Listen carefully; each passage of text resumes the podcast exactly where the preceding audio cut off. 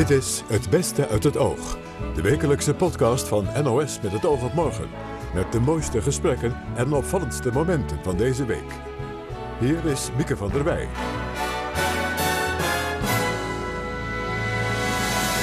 Daar, hartelijk welkom bij weer een week podcast van het oog.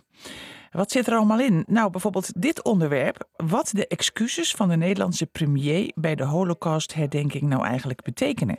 In ieder geval maakten ze veel indruk. En het is ook goed dat Rutte dit gedaan heeft, zegt historicus Chris van der Heijden. Al is er nog maar één persoon in leven, en het zijn er gelukkig meer, Ja. die daar gelukkig van wordt, lijkt me dat fantastisch. Ja. Zometeen het hele gesprek. Kinderen in de jeugdzorg krijgen vaak te maken met wisselingen van hulpverleners. De 18-jarige Jules weet er alles van. Hij versleet er maar liefst 120. Het ene moment was, eh, was er iemand ziek, andere keer was het zwangerschapsverlof, andere keer was het privéomstandigheden. Of mensen die maar één keer langskwamen en dan gewoon niet meer kwamen opdagen. Het was 200 jaar geleden dat mensen voor het eerst Antarctica zagen. Volgens poolreiziger Bernice Notenboom is dat de mooiste plek op aarde. Het is ongelooflijk hoe prachtig het is. Het is alles. Het zijn gletsjers, ijsplaten, de, nou, natuurlijk de dieren. Dus alles bij elkaar is prachtig. Steeds vaker wordt een beroep gedaan op grootouders om op het kleinkinderen te passen.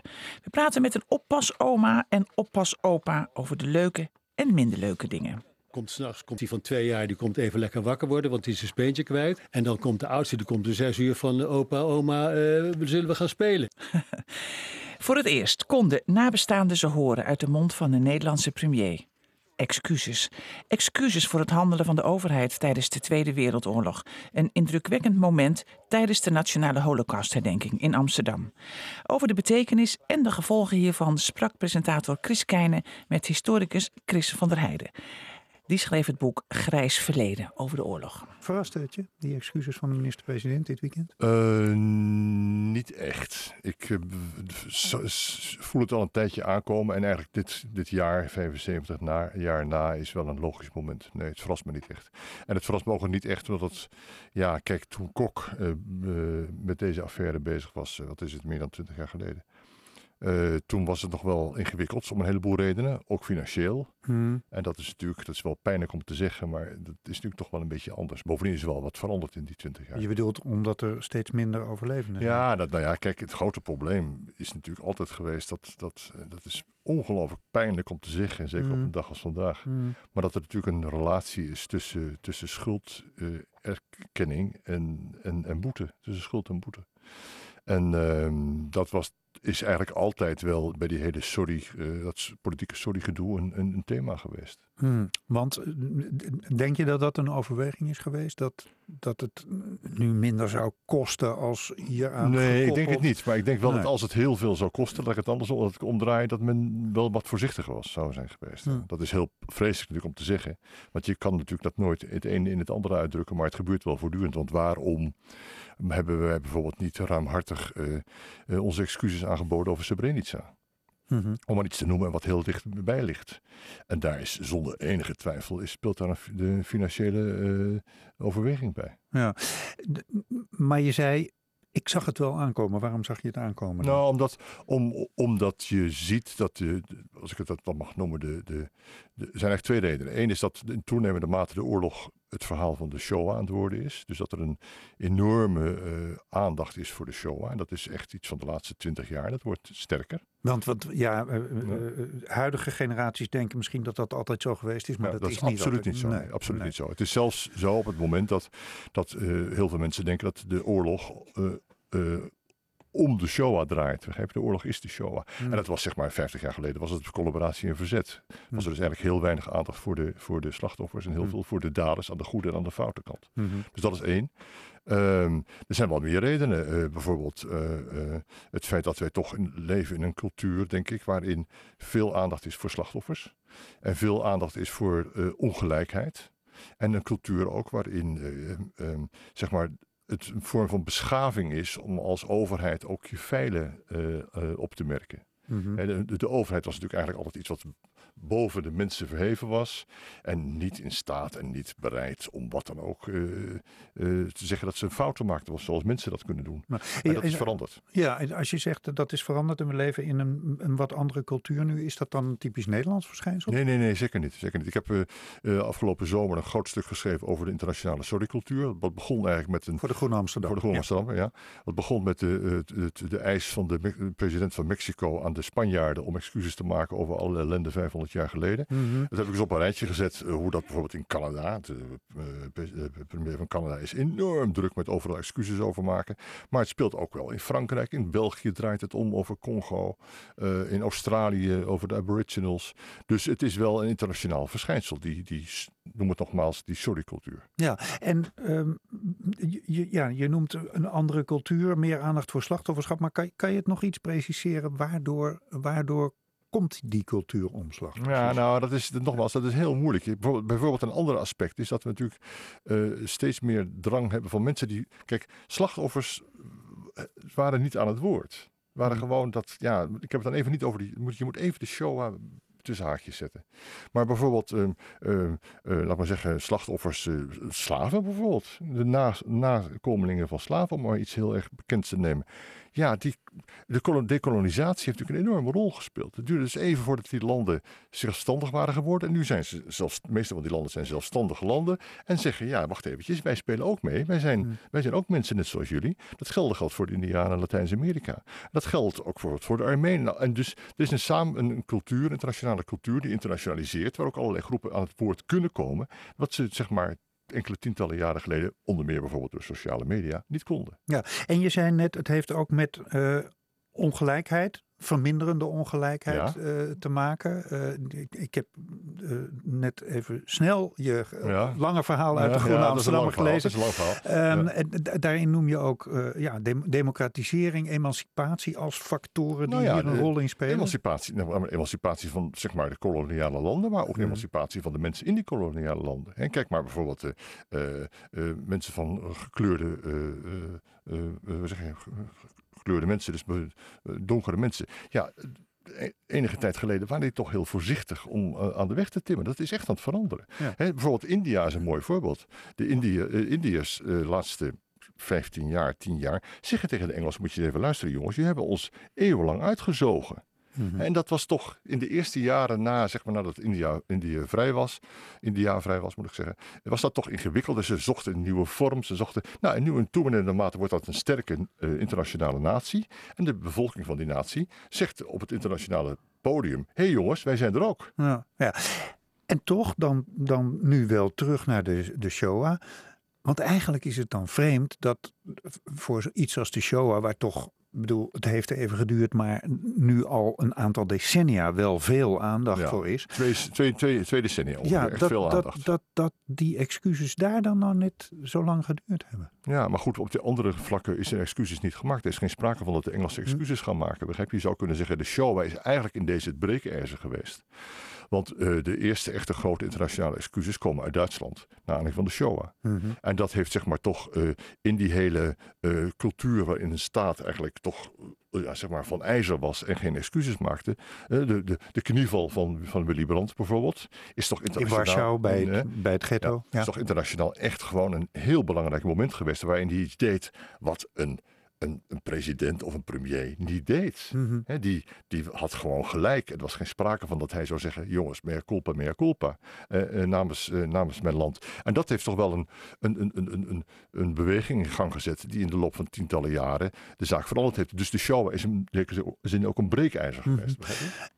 En nu dan? De premier heeft zijn excuses gemaakt. Ik, ik neem aan dat je dat uitstekend vindt dat, dat lijkt dat me heel goed. Al is, maar Ja. één, dus is er, al is er nog maar één persoon in leven, en het zijn er gelukkig meer. Ja. die daar gelukkig van wordt, lijkt me dat fantastisch. Ja, En het is in die zin, en daar begin je dan weer dan kom ik bij Grijs Verleden. Het is in die zin ook wel een erkenning van het feit dat Nederland natuurlijk hebben de Nederlanders de, die moord niet gepleegd, althans degene niet die Mm, mee hebben mm. gedaan.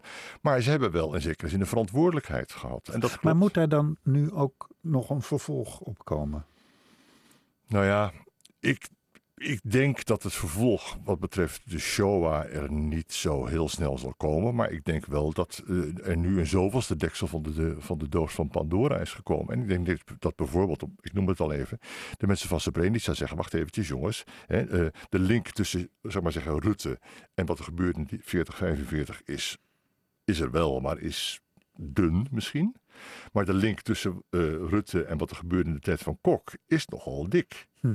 En moet je dan zeggen, ja, 6 miljoen Joden of 8, 8, 8000 doden. Ja, ik vind dat, dat, dat, vind ik van die, dat vind ik oneigenlijke vergelijking. Je moet niet leed meten. Je kan daar niet Het is ooit wat boekhouden. Albert Hersberg nee. zei prachtig. Er is niet zijn, geen 6 miljoen Joden vermoord. Er is één Jood vermoord en dat 6 miljoen keer. En dat is veel, heel mooi. Datzelfde geldt wat er in Srebrenica is gebeurd. Dus iedere, en die mensen, die vrouwen van die mannen, die le- of de moeders van die zonen, die leven nog. En die, ja, dat is 25 jaar geleden. En daar is nog wel echt iets aan te doen. Dus ik denk dat bijvoorbeeld wat dit betreft, er zullen meer zijn, het wel wat gevolgen nog zal hebben. Ja. En over die gevolgen zullen we het in het oog vast nog wel vaker gaan hebben. Het was de week van het vergeten kind, waarin dit jaar aandacht werd gevraagd voor het grote aantal wisselingen van hulpverleners in de jeugdzorg. Shaila Sitalsing sprak met hulpverlener Masha Hornoeng en ook met Jules. Die is 18 jaar en heeft al meer dan 120 hulpverleners gehad. Van orthopedagogen tot behandelcoördinatoren, psychiaters, psychologen, groepsleiding, algemene begeleiding en gewoon therapeuten, vaktherapeuten. En, en hoe, hoe, kon het um, dat, dat je dus steeds nieuwe uh, begeleiders kreeg? Was het omdat je vaak ook moest verhuizen? Of zat je steeds op dezelfde plek en werd er steeds een nieuw iemand uh, naar binnen ge, geschoven, zeg maar? Ja, ik, heb, ik ben vrijwel niet zo vaak verhuisd. Ik heb wel op uh, de, dezelfde instantie gezeten heel lang. Maar nog heb ik heel veel gezichten gezien, omdat er gewoon heel veel uitval was. Het ene moment was, uh, was er iemand ziek, andere keer was het zwangerschapsverlof, andere keer was het privéomstandigheden. Of gewoon omdat er gewoon niet genoeg tijd was om bepaalde mensen in te roosteren, waardoor er heel veel flexwerkers kwamen. Of mensen die maar één keer langskwamen en dan gewoon niet meer kwamen opdagen. En hoe ging zo'n wisseling dan? Wist je dat van tevoren of um, stond er dan plotseling een nieuw iemand voor je neus? Nou, dat verschilde op sommige gebieden, bijvoorbeeld vaktherapeuten, dat werd dan van tevoren aangekondigd. Maar bijvoorbeeld bij groepsleiding, dan weet je nooit wanneer iemand uitvalt. Dan weet je nooit wanneer er iets gebeurt waardoor iemand niet kan komen. Ja. Dus dan, is het, dan sta je wel voor een verrassing van... oké, wie komt er nu opdagen vandaag? En, en vond je dat ingewikkeld om, om steeds weer met een nieuw gezicht um, geconfronteerd te worden... en steeds opnieuw aan een nieuw iemand je verhaal te vertellen? Ja, het werd gewoon, uh, ja, het was best wel. Op sommige momenten was het wel heel onduidelijk en onoverzichtelijk voor mij, omdat je dan constant weer nieuwe gezichten ziet. En dan, dan vraag je op een gegeven moment af: oké, okay, wat doe jij eigenlijk? Uh, waarom, ja, dat klinkt heel hard, maar waarom ben je hier? Als in van: oké, okay, ben je nou mijn begeleider? Ben je nou mijn vaktherapeut? Bij de nieuwe psychiater of de nieuwe psycholoog. Op een gegeven moment weet je niet meer wie wat doet, waardoor, waardoor er echt geen overzicht meer is in uh, de behandeling. En dat is eigenlijk best wel jammer. Ja, uh, Masha Hornung, u, u bent ja. uh, zorgverlener. U bent niet de zorgverlener mm -hmm. van Jules. Maar nee. u herkent het probleem hè, van die constante wisselingen. Ja, ja. Ja, ik herken heel erg wat er gezegd wordt. Het, ik vind het ook heel schrijnend. ik kan het wel beamen.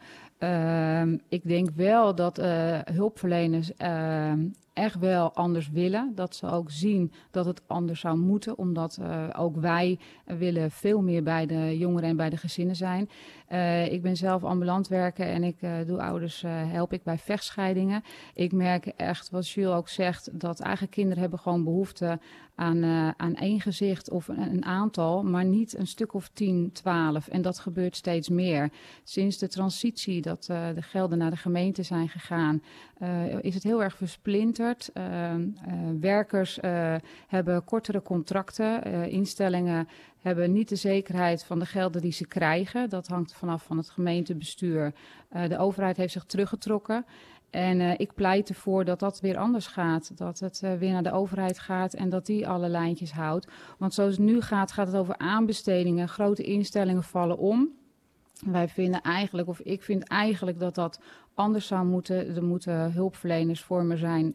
Voor iedereen moet dat toegankelijk zijn, bereikbaar zijn. En dat is nu niet zo. Het hangt af van in welke gemeente je woont, ja. wat er is. Het hangt ook van de hulpverlener af uh, wat voor contract je hebt, of je een tijdelijk contract hebt. Mensen die hoppen uh, verder naar anderen, omdat ze niet zekerheid hebben van hun baan. Ja. En vaste werkers vallen om vanwege de werkdruk. Ja. Dat is ook een heel groot punt. En wat is de schaal als je kijkt naar ehm, het aantal kinderen in de zorg dat te maken hiermee krijgt, met verschillende hulpverleners en met hoeveel verschillende hulpverleners krijgen ze dan te maken? Ja, dat is een beetje afhankelijk. Als je op een groep woont, dan, uh, dan kun je er al van uitgaan dat er een team groepswerkers om je heen uh, bent. En uh, dan heb je een mentor als je geluk hebt. En die mentor blijft aan je verbonden vanaf het begin tot het eind. Dat is het mooiste en dat is ook eigenlijk het uitgangspunt. Wat alleen gebeurt, is als er mensen uitvallen vanwege de hoge werkdruk, omdat je zoveel moet tijdschrijven, moet rapporteren, administratieve handelingen moet doen. Uh, dat merken we nu in de hele jeugdzorg. Uh, mensen worden ziek, uh, mensen moeten vervangen worden. Mensen die van school komen, die echt hulp willen verlenen, die komen in een baan waarvan ze denken: wat is dit nou? Ik ben niet hier gekomen om administratief medewerker te worden. Ik wil hulp verlenen. Ik wil met die jongeren in gesprek. Maar daar is weinig tijd voor. Je moet echt je tijd goed verdelen. En dat is heel lastig. En de problematiek is ook verergerd, want er zijn zoveel wachtlijsten in de hulpverlening de problematiek wordt alleen maar erger. Eh, de wachtlijsten groeien en dat is gewoon schadelijk. Ook voor het vertrouwen wat jongeren en kinderen moeten hebben in die hulpverlener. Die moet er zijn en die is er niet, want die worden ook doorgeschoven. Door de wachtlijsten heb je steeds met andere mensen te maken. Ja, uh, en hoe schadelijk is dat voor die kinderen? Dat is heel schadelijk. Want je gaat natuurlijk je vertrouwen wil je geven aan iemand die echt naar je luistert, die er echt voor je is, die aan je bed zit en die af en toe een appje stuurt van hey, succes vandaag. Of uh, hey, hoe is dat gesprek gegaan? Iemand die er echt voor jou is, dat is dat er geluisterd wordt. En dat is wat jongeren vaak aangeven. Wat ik ook heel erg uh, gemist vind door deze hele transitie. Dat het niet meer om de inhoud gaat. Het gaat om uh, de marktwerking. Het gaat om, de kinderen zijn eigenlijk een product. En wij zijn de machine. En ik vind dat het ga moet gaan dat je weer aandacht, liefde en tijd. En dat je structuur kan geven, veiligheid. Dat jij degene bent als hulpverlener die er voor de jongeren is. Even terug naar Jules. Jij, jij bent nu 18 uh, jaar. Normaal gesproken um, stopt dan de jeugdzorg. Maar gaat, gaat bij jou de jeugdzorg door? Of heb, heb, je, heb je ook vaste hulpverleners inmiddels? Um, uh, ik ben nu 18 jaar, dus ik zit nu niet meer in de jeugdzorg. Ik zit nu officieel nu ongeveer een halfjaartje nu in de volwassenenzorg. En ik heb nu, uh, sinds dat ik op de nieuwe woonplek zit, heb ik nu gewoon een vast team om me heen. Van een stuk of zes, zeven man of zo, die mij echt begeleiden. En die ook echt het beste voor me hebben. Daar ben ik ook echt heel, heb ik ook heel veel geluk mee. En ben ik ook heel blij mee dat ik uh, die plek getroffen heb. Dus geen wisselingen heb. meer? nee, dat is nu echt officieel gestopt. En voelt dat uh, beter? Voelt dat anders? Ja, het voelt echt anders. Het voelt alsof er echt een, een last van je schouders afvalt. Het is echt gewoon alsof er een druk echt van je afvalt. Twee eeuwen geleden aanschouwden mensen voor het eerst de ijzige vlakte van Antarctica. Dat was het begin van veel spannende en levensgevaarlijke ontdekkingsreizen naar het laatste onontdekte continent. Poolreiziger en klimaatjournalist Benny's Notenboom kan erover meepraten. Zij is er al heel vaak geweest. Acht keer. En wat trekt u aan in steeds weer die reizen daar naartoe, naar de Zuidpool? Nou, uh, laten we even. De Zuidpool is echt midden op het continent. Daar kom je niet zo snel. Daar ben ik één keer geweest. Dan heb ik een sleetje getrokken, duizend kilometer, vanaf de kust naar de Zuidpool. Dus dat is heel bijzonder en uniek. De meeste mensen die zeggen dat ze naar de Zuidpool gaan, gaan niet echt naar de Zuidpool. Die gaan naar Antarctica. En dan gaan ze meestal op een cruiseschip, 40.000 mensen per jaar, um, naar het schiereiland rond Antarctica daar. Dat is natuurlijk prachtig, daar heb je alle beesten. En dan gaan ze weer terug. Maar Antarctica is een verschrikkelijk groot continent. Het heeft ook totaal ander klimaat. Het westen is iets heel anders dan het oosten. Wat is het verschil? Uh, het oosten is super koud, heel hoog. Dus daar is de ijskap bijna 4000 meter hoog. Terwijl het Schiereiland is zeeniveau. Er zijn ook wel grillige bergen. Maar um, ja, het is lang niet zo koud, nou, bijvoorbeeld. U zegt de beesten.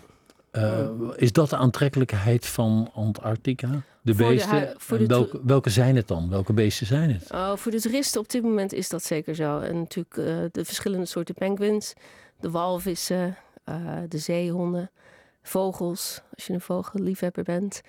Die zie je heel erg veel aan de westkant, bij het Schiereiland, waar ik net was. En het noorden van Antarctica. Ja. Daar heb je helemaal niks. Heb je helemaal niks. IJskap. Kent u wel die sensatie van de schoonheid van de flora en fauna daar. Absoluut, het is het mooiste plekje op de wereld. Het is ongelooflijk hoe prachtig het is. Het is alles. Het zijn gletsjers, ijsplaten, de, nou, natuurlijk de dieren. Dus alles bij elkaar is prachtig. Maar Nou, het is, Antarctica is ook heel erg belangrijk voor de wetenschap. En dat moeten we niet vergeten. Het is een enige continent ook waar we met elkaar voor hebben gezorgd dat het beschermd blijft. Er mag alleen maar wetenschap bedreven worden en toerisme. Maar het is heel erg beperkt waar je mag komen. Is echt heel erg gereguleerd. En eh, nou ja, bijvoorbeeld, we hebben al heel snel besloten in 1961 met het verdrag, of 1959, dat we geen nucleaire, eh, nucleaire proeven mogen doen. Er mag geen vis gevangen worden, er mag niet eh, mineralen gedelven worden. Dus nou, het is heel erg beschermd.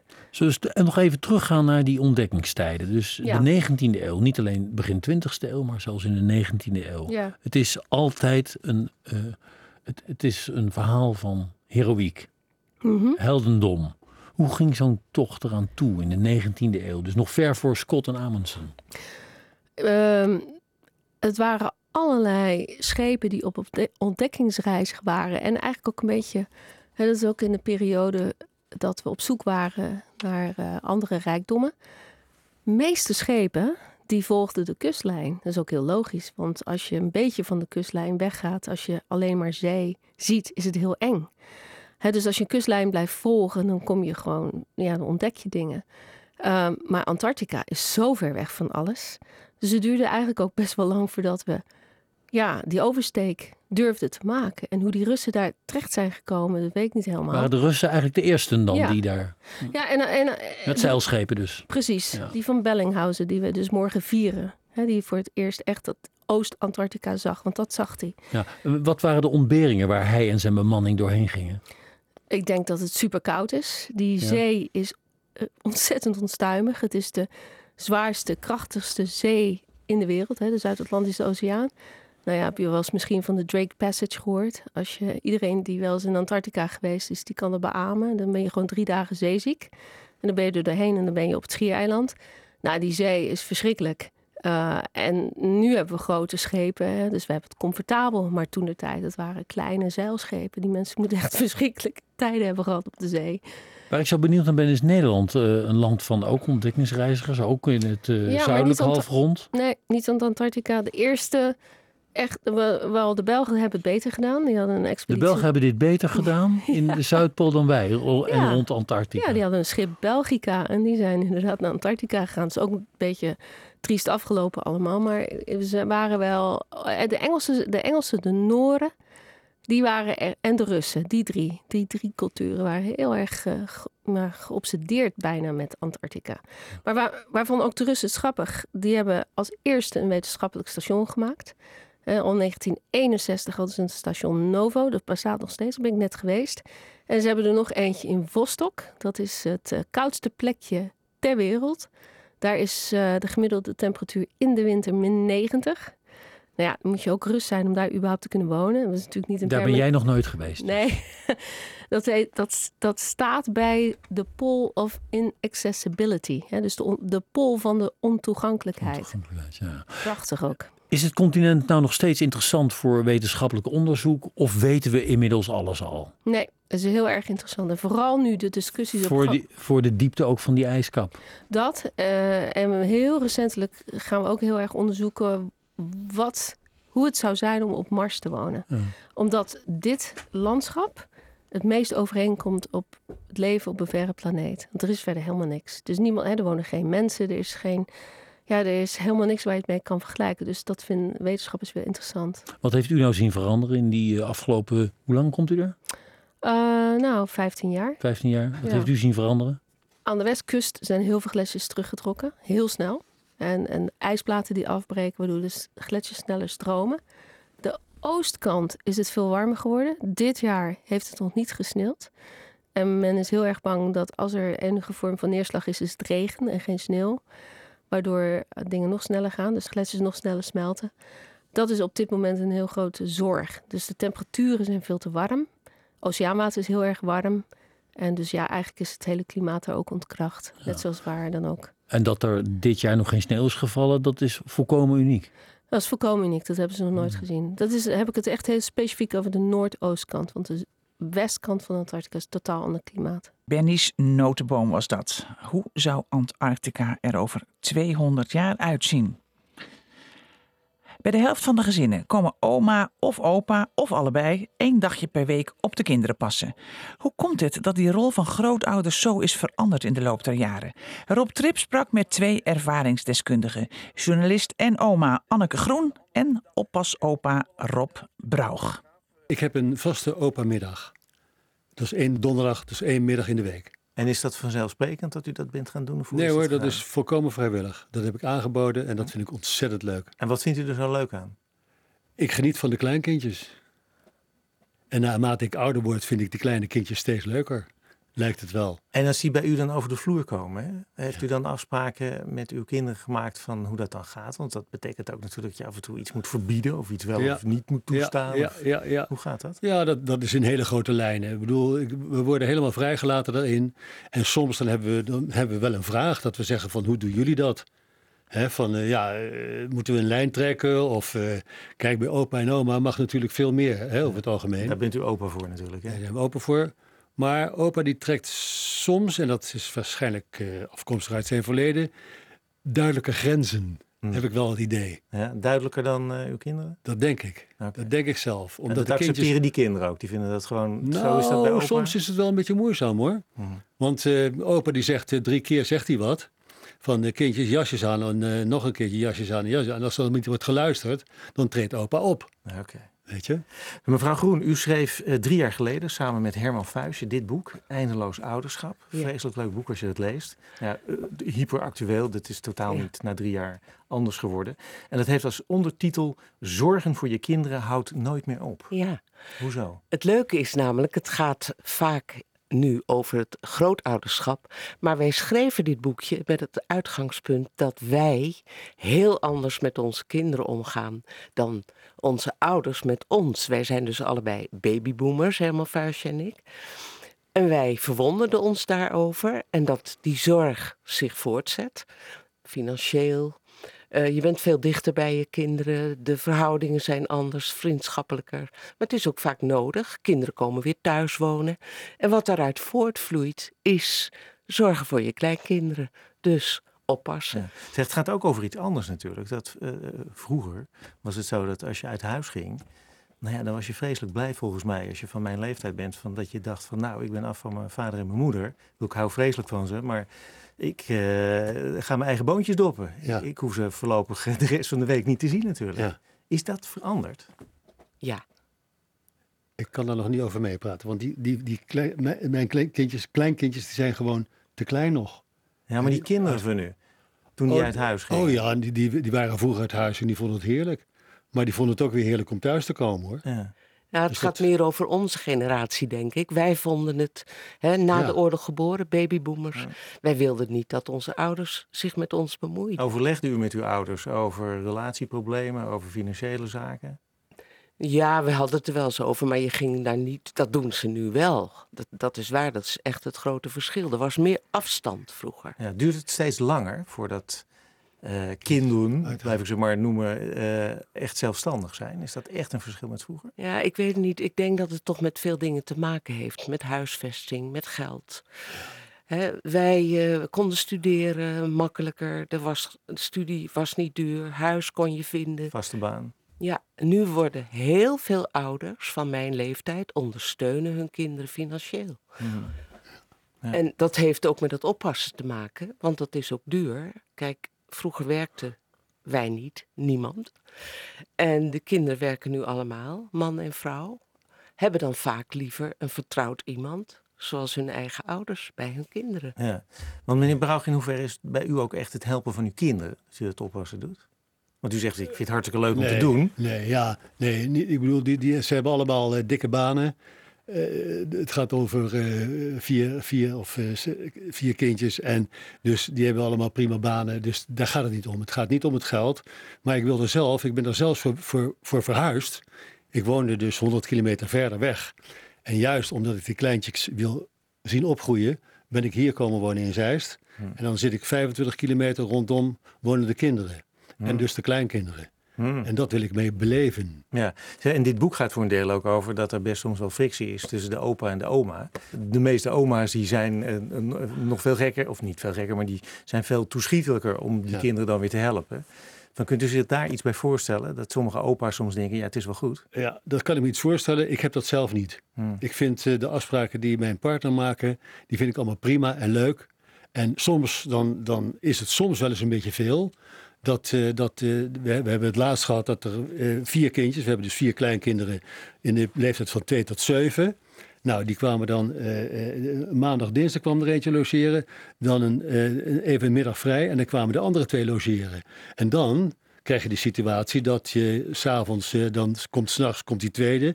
Of die van twee jaar, die komt even lekker wakker worden, want die is zijn speentje kwijt.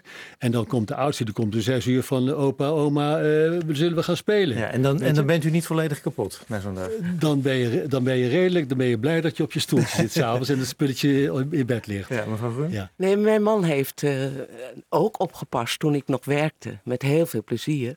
Maar wij kwamen in ons boek wel tegen dat er soms frictie tussen opa's en oma's is. En dat oma wil graag oppassen en opa niet. En een, een ander zei, nou mijn man, de opa heeft een klusboot. Dus eh, die eh, oma kan het lekker doen. Ja. Waar, waar is die omslag op een gegeven moment vandaan gekomen? Want dat beschrijft u ook in dat boek natuurlijk. Hè? Dat vroeger was dat niet zo, maar nu zijn echt, eh, nou ja, als je om je heen kijkt, die opa's en oma's doen dat gewoon massaal. Ja. Wat is Nou ja, er ze gebeurd zijn- eigenlijk in ze Nederland? hebben een kleiner gezin. Ze, hebben, ze zijn nog heel vitaal. Ze hebben zelf dus maar een paar kinderen gehad. Vinden het heel leuk om die kleinkinderen ook te zien opgroeien. Eh, ja, alle vrouwen, bijna alle jonge vrouwen werken nu. Zelfs Kijk, mijn eh, moeder werkte niet. Ik werkte wel fulltime. Ik weet ook wat het is om fulltime te werken. Dus ik snap wat het voor mijn dochter is. Om fijn is, goede, hè, goede oppas te Ja, en er is heel veel veranderd in Nederland natuurlijk in de zin van de verzorgingsstaat. Ja. Voor zover die er nog is. Nou ja, eh, heel veel moeten mensen natuurlijk zelf doen. Dus zonder al die opa's en oma's zou er denk ik economisch ook heel veel misgaan op het ogenblik, Ja. of niet? Ja. Daar wordt eigenlijk te weinig over gezegd. Ja, er wordt heel veel over vergrijzing natuurlijk gesproken. Maar met opa's zoals u Ja. blijft de boel een beetje draaien, zullen we maar zeggen. Ja. Ja? Ja. Ja. En we springen ook in, hè? Ik bedoel, na, na, buiten de vaste tijden. Ik bedoel, als er iets is of iets bijzonders is, dan krijgen we een telefoontje van: God, kan je me helpen? Kan je inspringen? Kan je, dan, kan je woensdagmiddag ook nog even komen? Weet je? Best nog wel druk, zo'n oude dag. En dan, tot slot, de dag die toch nog kwam. Op 1 februari, middernacht, stapte Groot-Brittannië uit de Europese Unie. You will decide our future in Europe through an in out referendum on Thursday, the 23rd of June. The UK Independence Party leader has launched UKIP's Brexit battle bus. Getting back control of our borders. This Thursday could be our country's Independence Day. You are better off in. Just before one o'clock today, Joe Cox was attacked in Market Street, Bristol. I've, I've wanted this vote all my adult life. I vote to remain. Help. Zo druk hebben ze het bij eerdere verkiezingen niet meegemaakt. This means that the UK has voted to leave the European Union. Dit is in de eerste plaats een teleurstellende uitslag. Der heutige Tag ist ein Einschnitt für Europa. I think the country requires fresh leadership. And with that, the Prime Minister who led us to Brexit made way for his successor. Oh, we will forge a bold, new, positive role for ourselves in the world. We did not vote for Mrs. May. Hundreds of thousands of people are gathering to call for a second referendum on Brexit. This government has failed our country. Boris Johnson has quit. Checkers is the worst of both worlds. Our only guiding light is the Good Friday Agreement. A serious problem for Scotland. The only solution is to become an independent country. Brexit means Brexit. C'est terrible. The Article 50 process is now underway. Theresa May still in office, but just how much power does she have? Ze heeft de EU tegenover zich, maar ook een groot deel van het Britse parlement. The election she called delivered not the thumping majority she sought, but in fact, no majority at all. I may not have my own voice, but I do understand the voice of the country. Vanavond stemt het Britse parlement eindelijk over het Brexit-akkoord dat premier meesloot met de EU. The ayes to the right, 202. The noes to the left, 432. So the noes have it. The noes have it. Maar wat dan wel? Dat is volstrekt onduidelijk. Order. Order. Being a stupid woman. That word must be withdrawn at once. Scotland's voices must be respected, Prime Spare us Minister. the theatrics. Behave yourself. Be a For the good of this country and its people, the government needs to get its act together. And the United Kingdom is leaving the European Union on the 29th of March 2019. And if it can't, make way for those who can. A bad deal would be even worse than no deal. But best of all is a good deal. And this is a good deal. Take two voor Theresa. Wat is het geworden? The nose have it. The nose have it. Motion D. The nose have it. Motion E. The nose have it. Motion G. Theresa May dient haar ontslag in als premier. I do so with enormous and enduring gratitude to have had the opportunity to serve the country I love. Boris Johnson wordt de nieuwe premier van het Verenigd Koninkrijk. Hij heeft grote plannen. Deliver Brexit. Premier Johnson schorst het parlement langer. He is not democracy, it's dictatorship. De Britse pers spaart Johnson Have niet. you lost control, Prime Minister? Hij verloor niet alleen de stemming over de brexit, What's the plan going forward? maar ook de meerderheid in het parlement. Hij gokt op de verkiezingen en wint dik. Its biggest since 1987. De Brexit gaat er komen. And make Britain great again. Brexit is finally about to happen. So there's the countdown clock. This is not an end, but a beginning. This is the dawn of a new era. And whatever the bumps in the road ahead, I know that we will succeed. We will leave the European Union.